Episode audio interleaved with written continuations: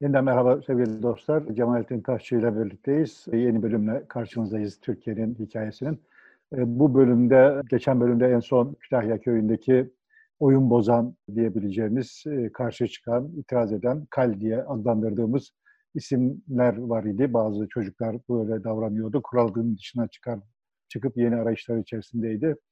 Peki benzer tablo İstanbul'daki ailede nasıl okumuş yazmış aydınlarda nasıldı sorusunun cevabını arayacağız. Oyun bozanlar İstanbul'da da var mıydı?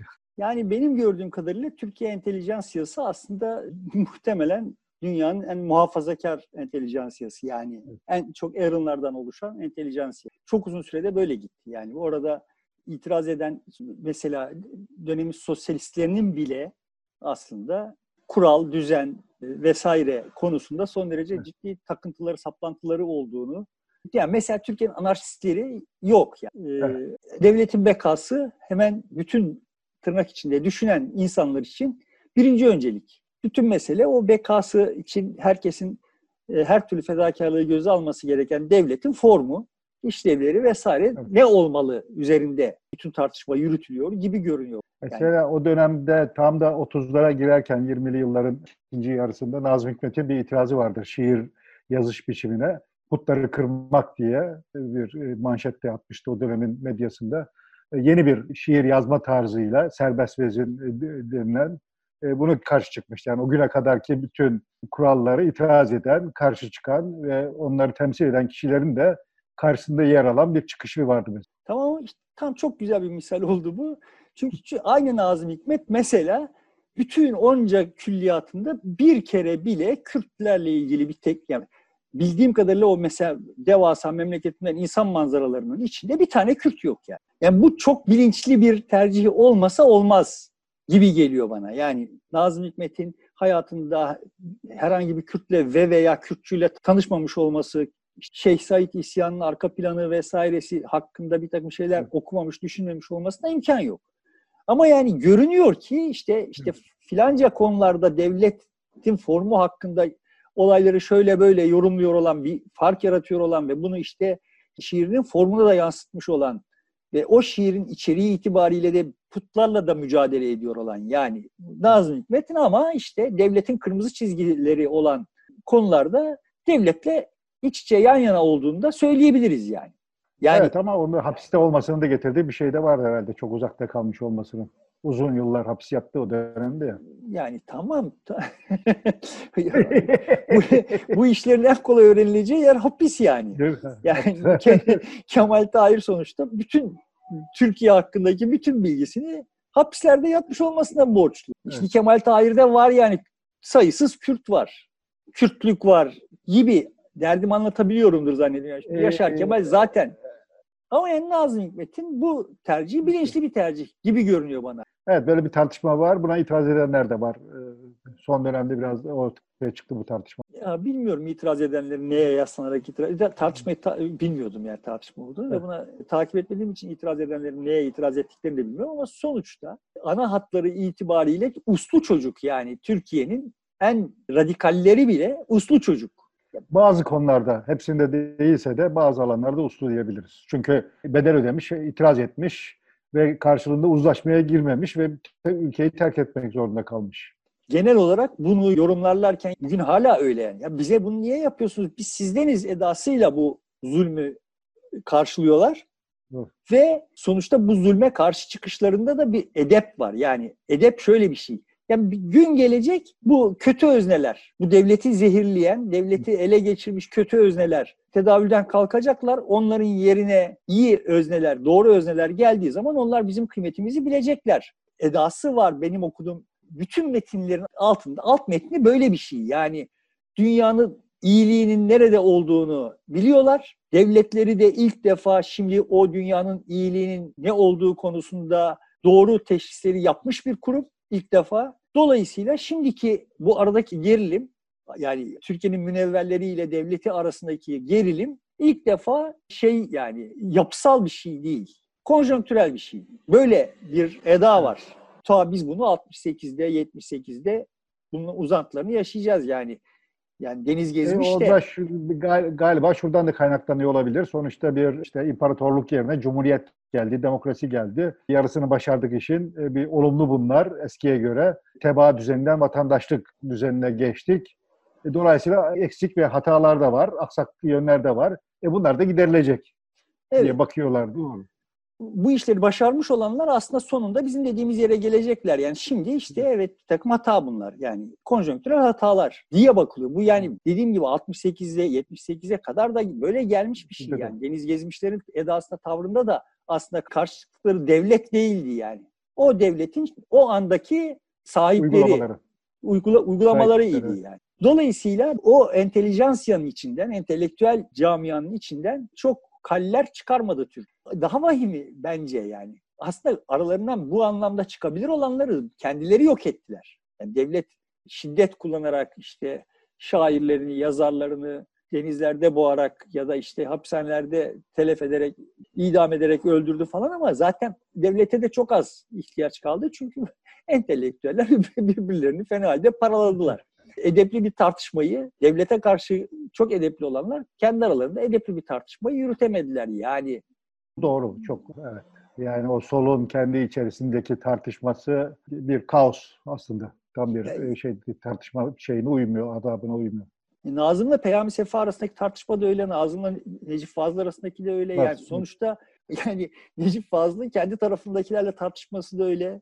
Yani sonuçta baktığın zaman bunlar hepsi aslında tipik jurnalci olarak davrandılar. Kendi hasımlarını yok etmek için devleti yardıma çağırdılar. Devlet bu davetlerin hiçbirisini reddetmedi, hepsine icabet etti. Ve daha başından oyun bu anlamda biçimsiz kuruldu. Yani bana öyle geliyor ki Türkiye'de aslında siyasi aktörleri ve toplumu suçlamak en son akla gelecek şeyler olması gerekiyor. Çünkü Türkiye'nin asıl suçlusu bir suç varsa, bir kabahat var, bir şeyler yolunda gitmediyse asıl sorumluluk o kolaycı, ucuzcu, entelektüel kesimin kesimden kaynaklanıyor. Yani böyle reel olarak bir çaba harcayan.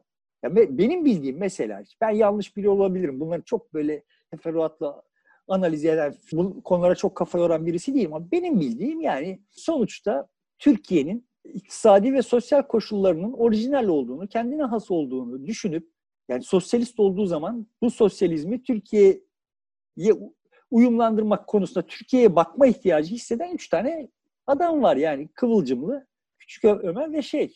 İdris, İdris Küçük Ömer. Evet ve Kaypakkaya yani kalan hepsi sağda solda okuduklarının Türkiye'de de tatbik edilebilir olması gerektiği varsayımıyla bodoslama gittiler ve birbirlerini boğazlarlarken aslında görüştükleri şeyi hakkında zerre kadar da bilgi sahibi değildiler yani. Başlangıcından itibaren olay bir de şöyle, olaya bir de şu bulaştı.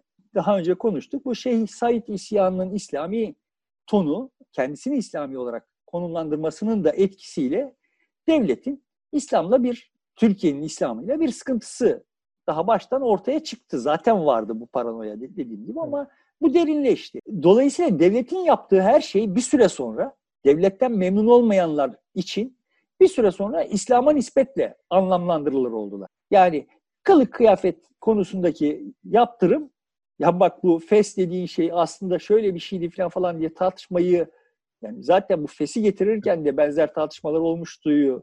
imkansız kılacak şekilde fes İslami bir sembol halinde haline evet. aldı ve şapka garplı bir şey oldu. Yani her yapılan iş kestirmeden sosyalist kesimin kendi içinde ezberleri vardı. Karşı yani diğer damarda daha liberal, daha otoriter bir devlete karşı olan, asıl derdi, asıl motivasyonu bu olan, tırnak içinde daha demokratik bir toplum hayal ediyordu olan, yani şimdi batıdan bir sosyalizm almadık sadece, liberalizmi de aldık. Evet. Liberal birileri de vardı yani. Bunlar da giderek İslamcı oldular. İslamcılaştılar çünkü o devlete karşı olmanın, devleti geriletme iddiasının temel bayrağı kısa bir süre sonra İslam oldu. Devlet bunu böyle olmasına sebep olacak hamleler yaptı. Bunlar da bu kolaycılığa kapıldılar. Yani İslamcılığı, İslam'ı yeniden yorumlamak falan filan gibi bir takım zor işlerin altına girmeyip kestirmeden gidip Madem devlet İslam'a düşman, biz de devlete düşmanız. Devletin karşısındaki İslam'ın sembolleriyle düşünüp konuşacağız oldu ve kısa süre içinde bu insanlar ortadan kalktılar yani otoriteyle sıkıntısı olan insanlar tedavülden kalktılar ve İslami otoriteyi yani otoriteyi daha İslami olarak yeniden tesis etmek derdinde olan birileri ortaya haline aldılar. Yani Peyami Sefaların falan filan aslında hikayesi böyle bir şey. Koydukları karşıtlıklar işte Garplı birileri var. Burada da işte mazlum, zavallı, kendi memleketinde gurbete düşmüş Fatihliler var işte. Yani bunların değerleri aşağılanıyor devlet tarafından diyen adamlar haline dönüştüler. Şimdi aslında teorik olarak bize otoriteye karşı çıkan birileri lazım. Geçen programda konuştuğumuz o Kalin temel karakteristik özelliği her türlü otoriteye karşı olması. Evet, karşı Baba çıkmak, otoritesine evet. de, devlet otoritesine, otoritesine de, kasaba otoritesine de karşı çıkması. Şimdi bizde olay böyle olmadı. Bizde çok kestirme bir takım şeylerle o otorite mi, bu otorite mi halini aldı. Tartışma. Yani kentteki en, entelektüel kesim için diyorsun. Evet. Otoritelerden birisini seçme noktasına geldi evet. iş. Kendileri otoritelerden birisini seçtiler ve vatandaşa vaatleri de o otorite bu otoriteden kötüdür halini aldı. Ve bu daha başlangıçta yani 1925'ten itibaren olay böyle oldu. Ondan sonra her yeni ortaya çıkan şey atıyorum köy enstitüleri de bu bağlamda ele alındı. Demiryolu ağlarının genişlemesi de bu bağlamda ele alındı. Genişlemesi, yeterince genişlemesi. Fabrikalaşma da bu bağlamda ele alındı. Ve hiçbir şey temiz kalmadı. Hiçbir şeyi biz kendi başı, kendisi olarak tartışabilir olmadık yani. Artık ondan sonra Türkiye ağırlıklı olarak gelenekçiler ve modernleşmeci, modernleştirmeciler arasında kaldı bir ülke olarak. Topluma yönetilen bütün... Her ikisinin içerisinde de kaller yoktu diyorsun. Evet, her, her ikisi de kendi, her ikisi de kendi içindeki potansiyel kalleri imha ettiler. Yani şimdi Kemal Tahir'in başına gelen zulmün çok küçük bir bölümü devletten kaynak. Yani asıl derdi, asıl baş etmesi gereken diğer entelektüellerdi. Yani ve bugün hala tablo böyle yani. Yani şimdi ben Orhan Kemal'i hiç sevmem. Yazdıklarını hiç sevmedim. Bir edebiyatçı olarak sevmem. Şahıs olarak zaten tanımam etmem. Ama sonuçta yazdıklarını sevmedim. Türkçe açısından da çok sorumlu olduğunu düşünüyorum ilaveten. Şimdi bu adam Nobel alıyor. Yani Türkiye Cumhuriyeti tarihinde ilk defa birisi Nobel alıyor. Ve adam yazdıklarıyla efendim işte... Orhan e, Pamuk, Orhan Kemal değil. Orhan pardon, Pamuk. Orhan Pamuk. Çok tarihte birden ileri zıplayınca ve adam yazdıklarıyla yazdıkların e, muhtevasıyla falan falan konuşulamıyor yani. Ya da işte ne kadar Türkçe biliyor olduğu ile ilgili olarak konuşulamıyor yani. Adam kimin yanında? Kimin değirmenine su taşıyor üzerinden konuyu. Adamın bütün hayatı bu konuda üzerine gelen taarruzları püskürtmeye çalışmakla geçiyor. Bu bize çok normal geliyor. İşin tuhaf tarafı bu. Niye bu kadar normal geliyor bize? Çünkü daha başından beri olayı böyle yaşıyoruz. Bu hiç normal bir durum değil yani. Bu bize has bir evet. şey. Yani bunu biz yarattık. Yani ben hep aynı misali veriyorum. Yani bir tarihte bu Muhteşem Yüzyıl dizisi yayınlanırken eski arkadaşlarımdan bir tanesi internet sitelerinin bir tanesi şeye geldi getirdi olayı ya. Kardeşim bir karar verin tarafınızı seçin. Hürrem'in yanında mısınız?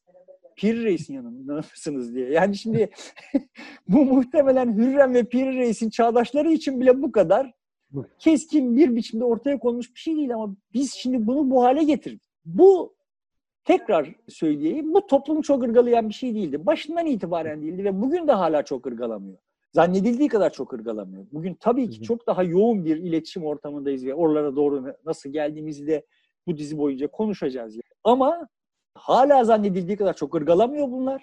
Burada bu tercihleri yaparken yapmak zorunda kalanlar olayları prensipler çerçevesinde ele alıp da kararlaştırmıyorlar. Yani taraflarını ben şimdi Orhan Pamuk'un yanında mı karşısında mı olacağım mı seçerken bir takım prensipler, bir takım bilgiler çerçevesinde yapmıyorlar. Yarın öbür gün Orhan Pamukçuların kazanacağını görsünler. Anında hepsi Orhan Pamuk'un ilk Nobel'i almış getirdi. Türk olarak ne kadar kıymetli bir adam olduğu, aslında her yere heykelin dikilmesi gerektiğini falan söylerler. Bugün Orhan Pamuk'a karşı oldu. Yani son derece pratik olarak mecbur kaldıkları için, başka türlü bir Türkiye kendine sunulmadığı için taraflar. Şimdi zannediliyor ki AKP'ye oy veriyor olanlar hepsi böyle çok sofistike dindarlar. Yok öyle bir dünya, öyle bir Türkiye yok yani. O dönem hiç yoktu. O dönem itibariyle 1920'ler, 30'lara başları itibariyle bakıldığında Hiç yok. Çünkü zaten bu kararları vermek zorunda olan insanlar kendilerine bu kararların dayatıldığını farkında değiller. Birinci. Yani okuma yazma bilmiyorlardı. Gazete girmiyordu evlerine. Radyo evet. hala çok seyrekti. Sınırlıydı. Kütahya'da sözünü ettiğimiz köyde muhtemelen 1900 işte 30 geldiğinde varsa bir tane radyo vardı o köyde. O da muhtarın odasındaydı.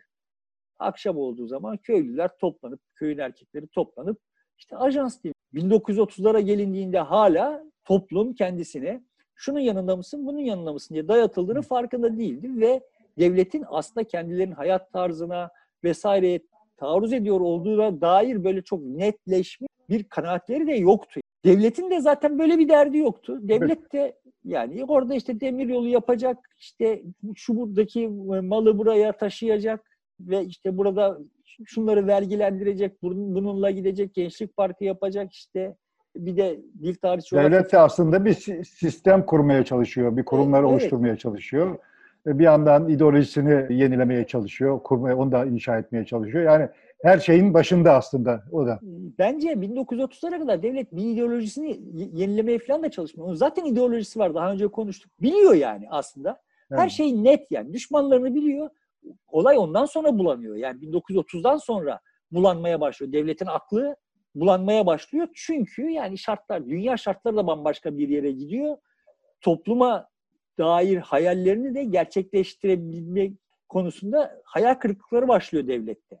1930'lardan sonra başka başka bir şeyler. Bir de gerçekten Türkiye'de toplum da 1930'lardan sonra artık kendi arasından bir takım kalleri çıkartabilmeye başlıyor gibi bir tablo var. Ama 1930'lara kadar geldiğimizde tablo Türkiye'nin en geri kalmış zihinsel olarak, zihinsel kod olarak en geri kalmış kesimi kavram haritası en zengin olan, sözlüğü en zengin olan entelektüeller. Yani böyle bir dramatik bir çelişkisi vardır. Yani e, batıdan bütün kavramları ithal etmişler, duymuşlar en azından, ezberlemişler ama bunlarla konuşmaya kalktıkları zaman reel bir şey konuşamıyorlar.